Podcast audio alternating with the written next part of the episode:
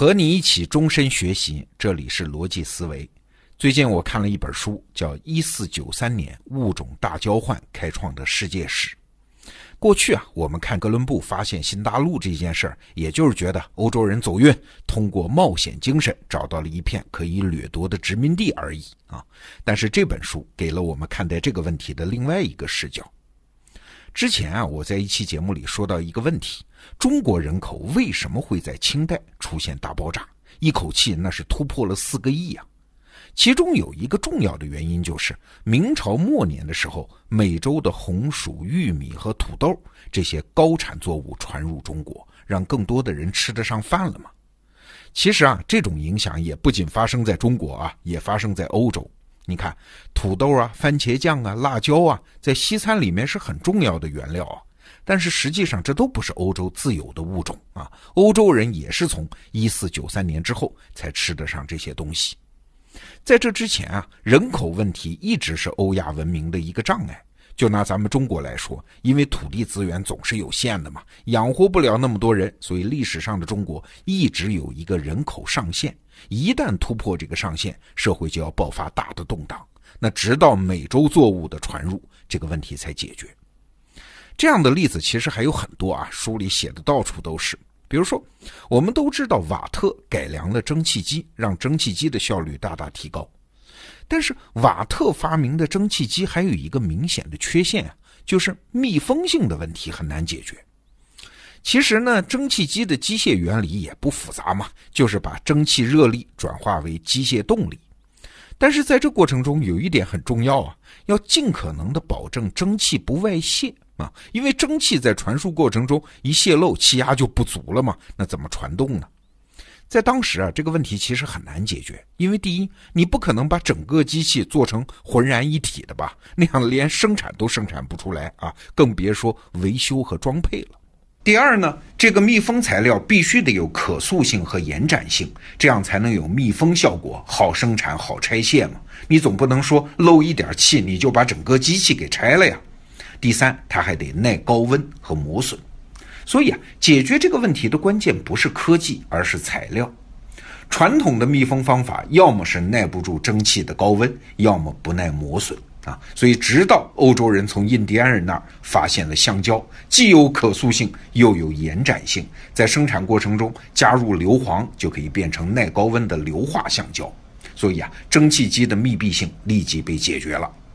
不仅如此啊，作为重要的化工原料，橡胶已经无处不在啊。比如说汽车的轮胎啊，你看没有橡胶的话，第二次工业革命就是内燃机和电气革命也不会发生，就没有汽车了嘛。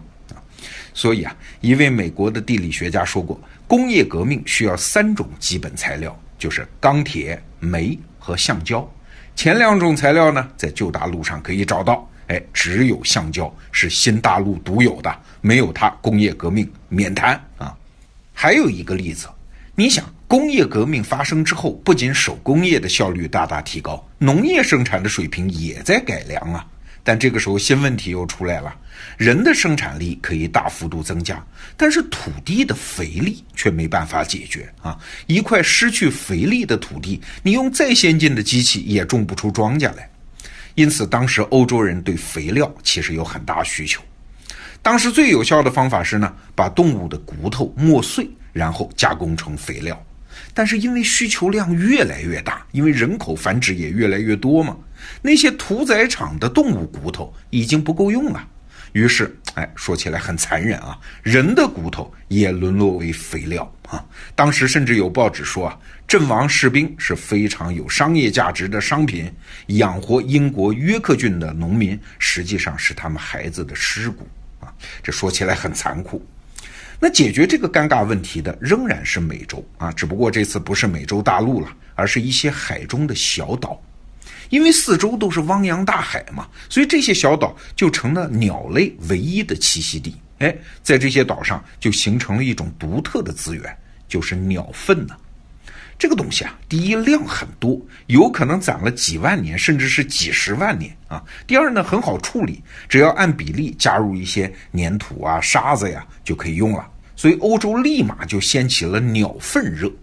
短短四十年啊，秘鲁。就出口了一千四百万吨鸟粪。当然了，开采鸟粪这个活儿实在是太苦啊，没人愿意干呀。很多人都是被骗过去的。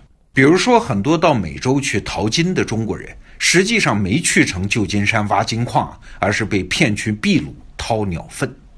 那以上的故事是在说美洲作物对欧亚大陆的影响，但这种影响并不是单向的啊。欧亚大陆的生物也解决了不少美洲的问题，比如说吧，蚯蚓。